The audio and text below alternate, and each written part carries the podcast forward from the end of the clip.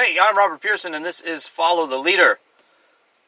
And that's the name of sort of the entire channel and overarching premise of everything that I do. And then all of the individual series then have names, um, and I do more this more for my own uh, purpose and intention than anything. So the man card study was uh, a Bible study aid that I, I whipped together because anyone can lead a Bible study, no matter how skilled or talented they are, as long as they prayerfully move forward in the fear of God and know how to find a verse in a Bible. Um, so I whipped together some little cards that have a few questions and key verses that focus on what does it mean to be a godly man, and then I just talked through those.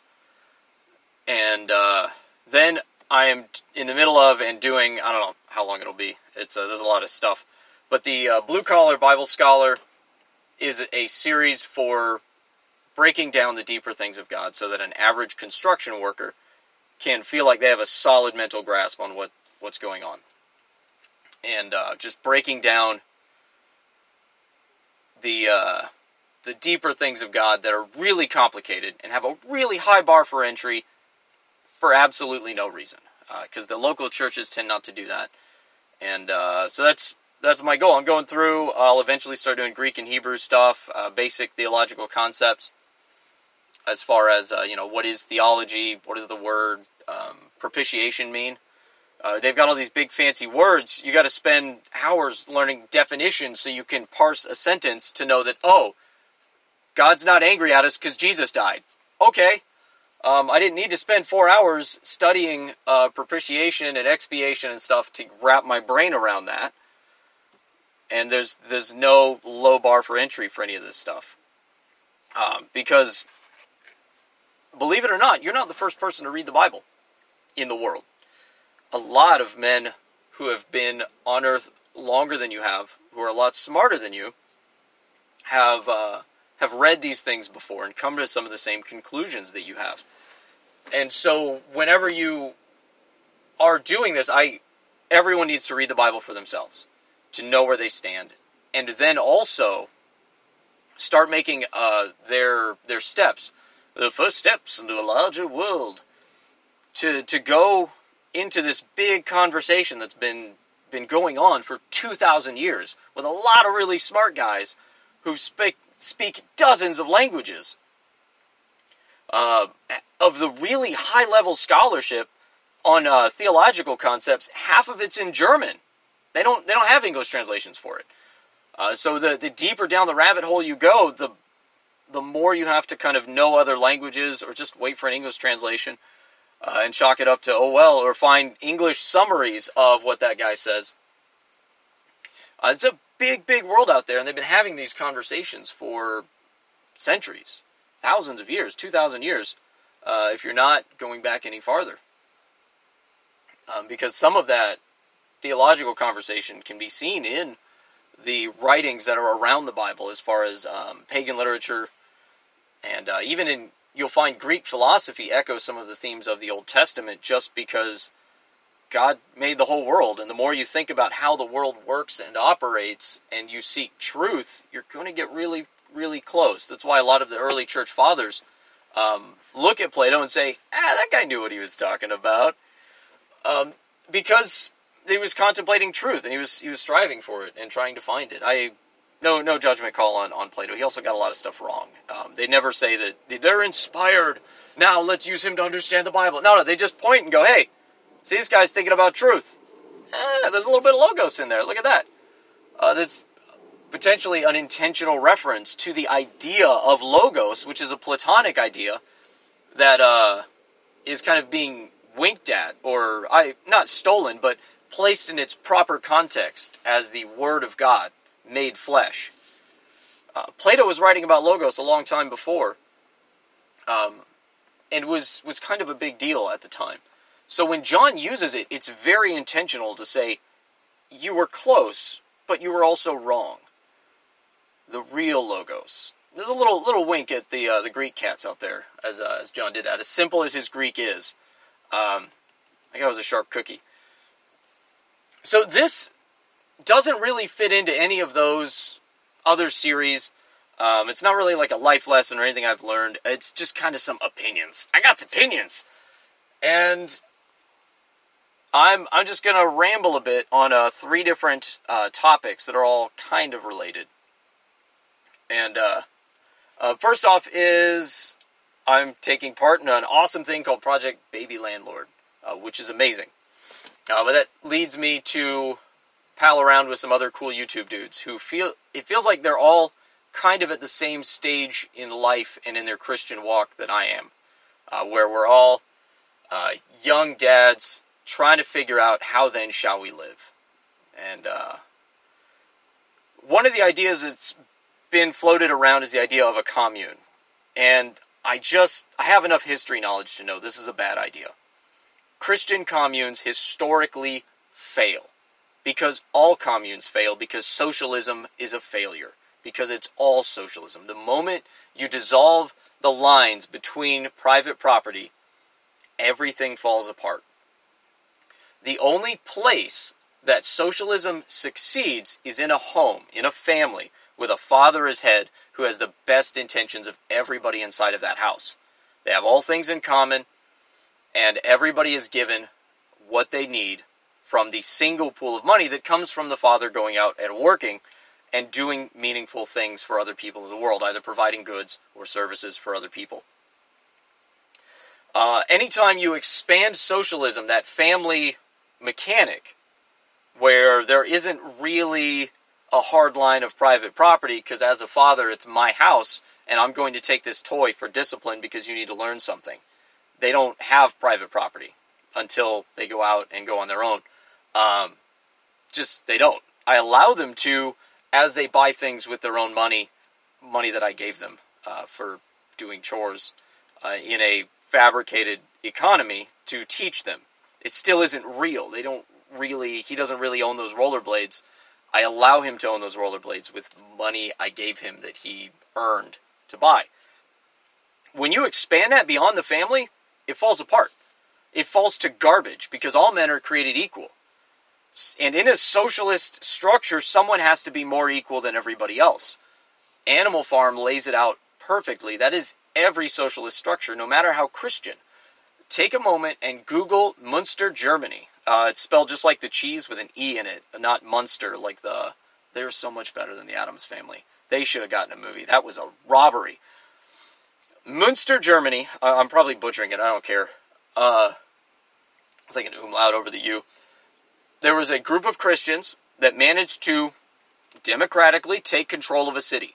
They ousted the existing governor, voted in their own guy, and turned the entire city into a Christian commune. They had the best intentions in mind. They were all following scripture, and uh, it was less than a year. It just fell to garbage. Fell to absolute garbage. Uh, there's just feces all over the streets, starvation, typical socialist utopia immediately took place. The temptation of the pe- somebody has to decide where all the property goes. When everybody owns everything, it means the government owns everything. And it means whoever's in charge of the government really owns everything from a practical standpoint. And that quickly descends into just rampant chaos. If you look at the Puritans, they tried it. They did it for a year as a small community. Everybody knew each other, all good and godly people who fled persecution in uh, England. And they come to the new world, the new land, to make the Christian utopia that they knew they could. And the whole city was a big socialist commune. And inside of a year, they said, oh, that was a mistake. Not doing that again and they went right back to a standard free market system. You know, they used some commerce, they made some money or bartered, and uh, they were back to it. Everybody had their own private property, and uh, it was just incumbent upon you to give of your own resources as others had need, but there wasn't any force of law behind that. And that really is the better way to do things. Now, it's awesome to have an idea that you have Christians living in close proximity together where you're close enough geographically to help each other because the internet is this uh, false It is a community. and it's awesome that you don't feel so alone. But it's also not a community. Uh, if you're crying, I can't reach out and give you a hug. It's it's just a, a magic rectangle in your hand with a little tiny face on it. Uh, and, and we, you know, you can crowdsource campaigns and uh, send each other money and stuff, which has been awesome to see, even in the secular world, that the image of our Creator God is so undeniable that even uh, secular humanists will reach out and help someone they think is in need. Uh, it's led to a lot of deceit and stuff, but the hearts that that give money is well intended. Uh, the internet mobilizes for powerful things consistently. It's not a real community. Uh, nobody's there to, to watch your kids while you go out on a date with your wife so you can keep your marriage strong. It's a magic rectangle in your pocket. It's it's real, but it's not real. It's not touch, hold, have with your hands real. The people around you are real, and too often we get sucked into this world of generalizing and we get wrapped into outrage. I found out a thing is going on 5,000 miles away from me that doesn't affect me immediately and personally, and I'm angry about it now. And I can tell other humans about it and get them angry about it now, and so I'm going to do that and then that's it. That's usually where it ends. Um, but with this community of good and godly men that I've I've found, it's it's a lot deeper than just the momentary outrage of, of the world seems to have in some Christian circles and uh, definitely conservative circles have. That's the merry-go-round they live on. Is I'm angry about this. Now another thing I'm angry about. I'm going to live angry to the point that I have you know adrenaline fatigue from being angry for a living on TV for your entertainment, not for your edification or in, information, just entertainment. And so all of this this anger becomes just impotent. We just brew in it. The whole point of emotions is to drive us to action. We they, they move us. They're emotions. The word motion is in there on purpose for the, the etymology. Because otherwise you would just be a self-interested robot. You do exactly minimum amount of effort needed to exist. That's why autistic people are so weird and awkward to be around. Uh, the less they're in touch with their emotions and other people emotion, other people's emotions, the more they're a ruthlessly efficient machine about doing whatever it is they want to do. Um, whether it's math or watch Matlock or you know whatever that guy has going on, he's ruthlessly efficient about it to the point of he doesn't care what he looks like, how he dresses, how he affects other people there's no emotion there. There's no heart to it. Uh, it's it's there and you can reach it. And I've I've worked with uh, special needs kids and stuff before, and, and you can you can connect, but you have to work to connect, and you have to understand that there's a limit to their ability to connect, and and meet them where they're at. But that all that that said, without emotion, you become closer to a mindless robot than uh, than anything. And so that, that emotion's there for a purpose, and that purpose is to drive us to act. It is godly to have emotions. Just look at God in the Bible. Look up anger. God gets angry a lot in the Bible. And it's important for us to understand while it is godly to be angry, it is not godly to be wrathful. It is God's part to be wrathful. The government has the job, delegated to them by God, to exhibit justice. But if you're not an arm of that government and you're not acting under the authority of that government, you don't have that authority to render justice and vengeance in the world. Uh, Paul writes Romans 13 about how you should obey your government and their ministers unto God to render justice, reward the good, and punish the evil. He writes that under Nero, the guy who famously lit his garden with burning Christian corpses, which may be apocryphal, I'm not sure. But he wasn't a great person. Uh, Jesus lives under the. I mean, he his family fled when Herod went to uh, you know kill all of the children in the city they were in, but he lived under the authority of Herod, who was a just an awful man. Ancient Rome killed children by throwing them off of bridges or leaving them outside. It's called exposure. Leaving them outside to just die in the wilderness. And maybe you'd pick it back up tomorrow if it survived the night, maybe. And uh, what did the Christians do? Well, they got angry and shot everybody. No, they didn't. They got boats and they got nets And they knew what time of day everybody came to throw the kids off. And they just caught them with the nets, fished them out of the river.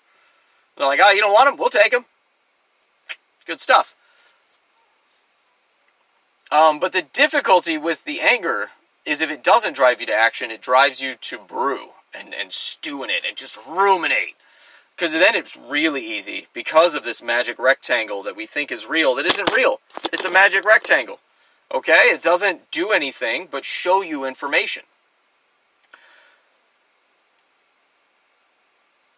All you do is generalize.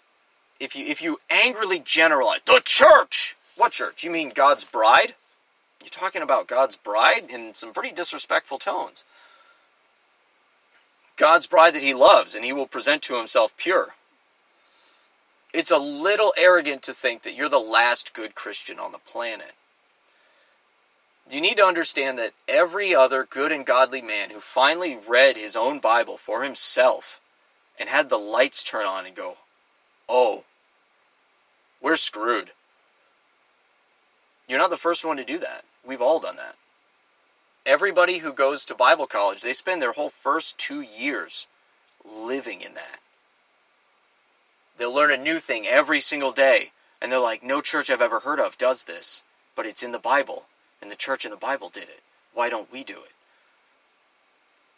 Every single day you learn a new thing like that, and you just you you live in that, and you you have to learn to process it. And the answer is not run out angrily and shout on the mountaintops how the church is a sham and we need to start our own new church because that's why we have denominations. Enough people did that that there's endless denominations.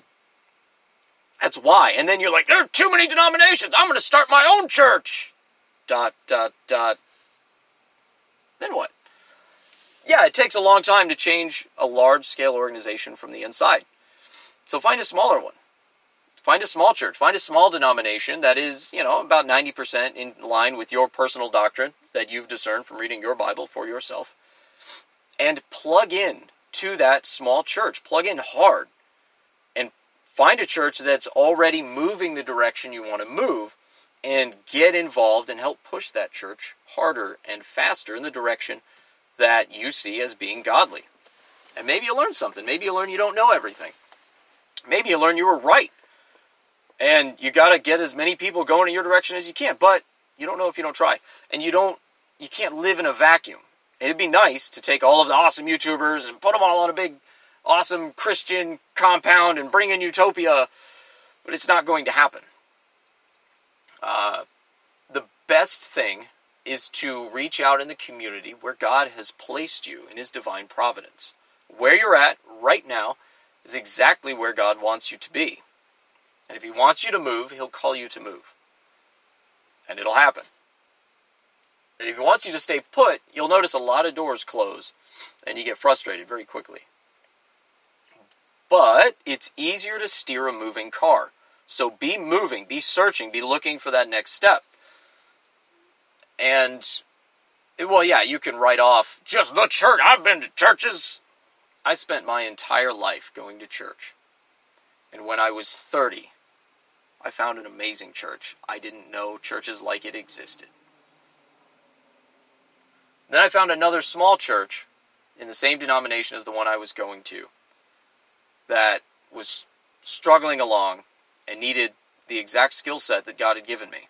And I went to that church, leaving good friends, friends as close as family, because I felt the call of God to help build his kingdom in a small church right by where I live. You need to find them. America is replete with churches. Churches. Go to Google Maps and just Google church. Don't cross out any denomination except Mormonism and Seventh Day Adventists and uh, trying to think what's the other sneaky ones. Oh, Jehovah's Witnesses. They're all they're all cults. Um, all of the other denominations they have their problems. They have their quirks. By and large, they're honest people seeking to do the will of God. And so if you don't like the church you're at, you don't like the one you found, go look somewhere else. In a little town called Moberly, Missouri, there are only about 23,000 uh, 2300 people. feels twenty three thousand. I always forget. You can you can Wikipedia. I'm I don't have it right in front of me. It was only about twenty three hundred to twenty thousand people. It was it was a really small town. It's big for that area in Missouri. Uh, it was the biggest town south of Macon and uh, north of um, Columbia. It was the biggest town north of Columbia in uh, in Missouri.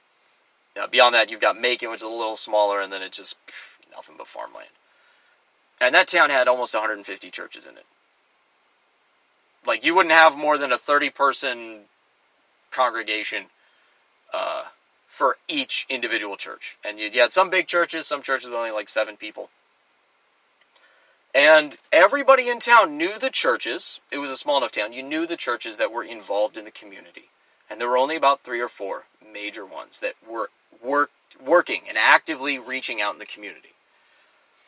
And so you plug in, you get involved. Find out what the body of Christ in your area is already doing because it is it is a little arrogant to look at every other Christian that has ever existed within the last hundred years and say, they're all idiots. I know what's right. I know what's supposed to be done. They don't know. Maybe they know more than you think. At least take the time to learn. Build relationships and build the community you're in. Uh, a wise pastor once told me, You're the pastor of where you're at. If you work at McDonald's, you're the pastor of McDonald's. I am the pastor of my electrical company. You are the pastor of wherever you're currently employed. You're the pastor of your family. And while you won't be the pastor of your church because there are authority and structure issues that, that happen, take it upon yourself to make every Christian you meet on Sunday be better for having met you and talked with you that day. And you'll come out all right. Even in lousy churches, you'll find a core of people you may have to start your own church. Get on Meetup and see how many home Bible studies are going on in your area. There's more than you think. Use this magic rectangle to create a real community around you. There, the world is a lot bigger than you think it is. Even in the middle of Iowa, you'll be surprised what you can find. In the middle of Missouri.